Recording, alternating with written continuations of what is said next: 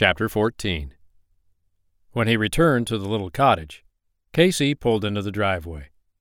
After much debating, he had picked out a large bouquet of flowers in an assortment of colors. He then decided to make a picnic lunch for Mara. Women loved romantic gestures like that, he told himself, and he'd do anything to get him out of the proverbial doghouse. He'd stopped at the food mart and picked up some fruit, crackers, pepperoni, and a variety of cheeses. Then he selected a bottle of Merlot at the liquor store and drove home, feeling much better about the day. Carrying his purchases into the kitchen, he placed them on the counter and began searching for a platter to put the food on. After everything had been prepared, he set the meal on the porch table, in addition to a vase filled with a bouquet. Walking down the hallway, he stopped in front of Mara's room and hesitated for just an instant, suddenly unsure of himself. Knocking softly, he waited for her to open the door. Instead, he heard a soft, Yes? I made us some lunch. Are you hungry? There was no answer for a moment. He didn't realize he was holding his breath until she finally replied, Give me a minute to freshen up. I'll be right out. They ate a quiet lunch, verbally dancing around each other, talking about the same safe subjects they had talked about at dinner the first night Casey had been there. It was almost as if they had never made love, had never rocked each other's world. He had hoped the romantic lunch, flowers, and wine would create the closeness they had enjoyed last night, but Mara seemed to want to keep her distance. It was driving him fucking crazy. Unable to take it any more, he reached for her hand, which was resting on the table, and placed his own on top of it. I'm sorry. Mara's eyes flew open, then narrowed in surprise and confusion. About what? Last night. She lowered her eyes to her lap, her cheeks reddening. I. I told you I wasn't that good at sex. Staring at her in amazement, he scrambled to explain. No, that's not what I meant. Extending his other hand, he cradled her cheek. Oh, honey, you were incredible. You absolutely blew my mind. Several times, in fact. Her blush deepened, and he remembered how the rest of her had blushed last night, and felt himself getting aroused again. Then what are you sorry about? His thumb brushed softly over her cheek. You seem so quiet and out of sorts today. I just assumed you were regretting last night. I'm sorry if I pushed you too soon. She gave her head a slight shake. You didn't push me. I wanted you more than anything last night. I. I never knew it could be like that. Her gaze dropped to the table, and he slid his hand down to cup her chin and lifted until she met his eyes again. Then what's wrong? Nothing, really, she shrugged. I'm just a little embarrassed. I don't have much experience with men, especially someone as nice as you, and I'm not sure how I'm supposed to act, I guess. He stood and pulled her up with him. As he wrapped his muscular arms around her small waist, he leaned down and gently kissed her lips. Mara sighed and melted into his embrace, thrilling him. You don't have to act. Just be natural, relax, and enjoy yourself. You don't have to be experienced to do that. He nibbled her lower lip, and she let out a small, quick breath. I like that you're a bit naive, and yet you're so responsive to me. He pressed his lips to hers and ran his tongue along the seam, urging her to let him in. Her mouth opened, and he reveled in her taste as his tongue danced with hers. Melon and strawberries teased his palate. Drawing her even closer, he deepened the kiss as the last of the tension left her body. She was so soft against his contrasting hard body, but she fit him perfectly. Never had a woman completed him as Mara did. It was as if she had been made just for him. His lips didn't leave hers as he bent down and hooked an arm under her knees.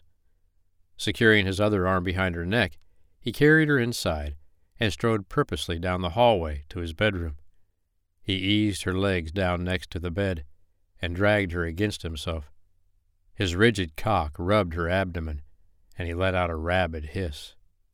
He opened his eyes when she pulled away from the kiss, and then closed them again as she began to explore his body with her hands. They stroked his shoulders and chest, then slowly made their way down his taut torso. When her fingers delved under the hem of his shirt, he obliged her by quickly pulling it over his head and tossing it to the ground.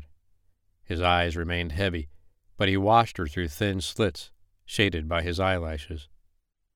Her hands worked methodically upward again and stopped over his unyielding pectoral muscles, which contracted as if shocked by her touch.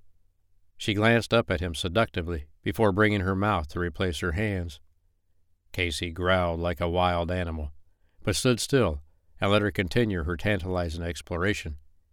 His fists were clenched at his sides as he struggled to let her take the lead. Her tongue touched his nipple, and he nearly came at the erotic feeling which shot straight to his groin. He mimicked the words she had said to him last night. You're killing me. Mara smiled against his skin, but didn't let up. As they say, what's good for the goose is good for the gander. If that's the case. He didn't finish as he yanked her t shirt up her body and over her head. He was almost disappointed to see that sometime since this morning she had put on a lacy white bra. His hands cupped her round globes of flesh, loving the feel of their weight in his palms. He rubbed his thumbs over her stiff buds. At the same time, her hand dove into the front of his increasingly tightened jeans, her fingers finding him stiff and ready. He hissed as she made a fist around his shaft. Losing his patience with their slow seduction of each other, Casey quickly shed his jeans, boxer briefs, socks, and sneakers, and then proceeded to strip Mara of her remaining clothes. He gave her a gentle push, and she fell back on the bed before scooting into the middle. She looked so damn sexy, and it was all for him. Retrieving a condom from the nightstand, he covered himself in latex as she viewed him through half closed eyes. Stepping between her legs, he grabbed her knees and brought them up to his flanks. Leaning on the bed with one knee between her legs, he trailed his hand up her left calf toward her sweet pussy. Never taking his eyes off her face, he probed her entrance with two fingers and found her drenched and ready for him.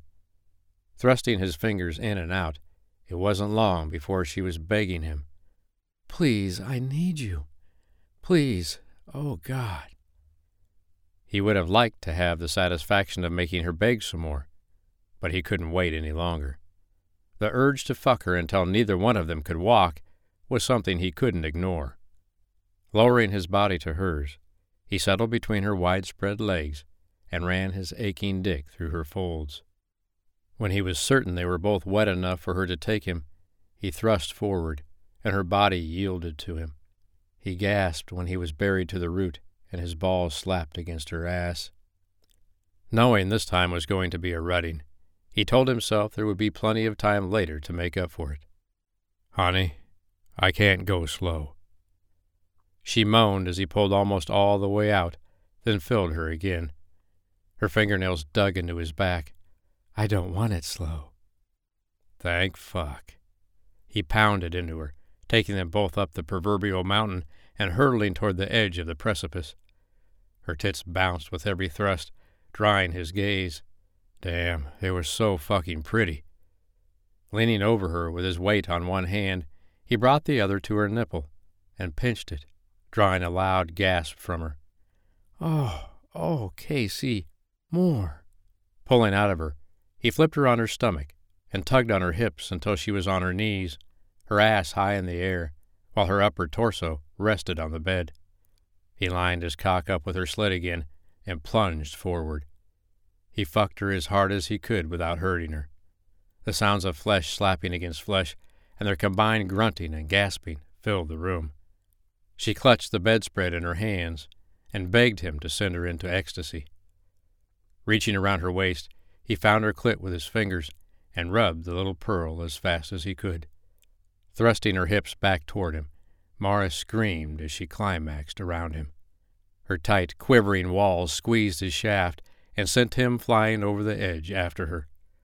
Fuck! Shit! He came with the force of a hurricane, shooting has come in waves inside her, and for the first time in his life, he cursed the protection he wore. What he wouldn't give to know what it was like to be bareback in her hot cunt. Bright lights flashed behind his closed eyelids, and he felt as if he was on a dizzying amusement park ride. Their dueling orgasms seemed to go on forever until they finally collapsed in a sweaty, heaving, satiated heap on the bed. When he had the strength, he slid out of her warmth and rolled to the side. He quickly disposed of the condom and lay back down beside her, pulling her against him. They were asleep within minutes. They spent the rest of the day and night in bed, leaving only for the occasional food or drink for energy, or a bathroom break. Mariah couldn't get enough of the man. She knew she had planned to sneak out that night, but after Casey had taken her back to his bed, she couldn't refuse herself this one last night with him. Now, at just after midnight, lying next to him as he snored softly, she brushed her hand over his chest and abdomen. She knew from her brief experience with him that if she tried to get out of the bed, he would wake up and teasingly pull her back into his embrace. And that, of course, would lead to another round of passionate love-making. He was insatiable, and it seemed he'd awakened the sexual beast within her because she couldn't say no whenever he started nibbling on her neck and shoulders. And then, by the time he worked his way down her body and licked her clit, she'd be reduced to begging for him to fuck her over and over again. Who knew she could satisfy a man as virile as him? Definitely not the woman she'd been a few days ago. Sighing, she rested her head on his shoulder and felt his arm around her tighten. She would have to make her escape tomorrow. Maybe she could send him into town for something. She worried it was a mean thing to do, running away with no warning or explanation, but she didn't know what else to do.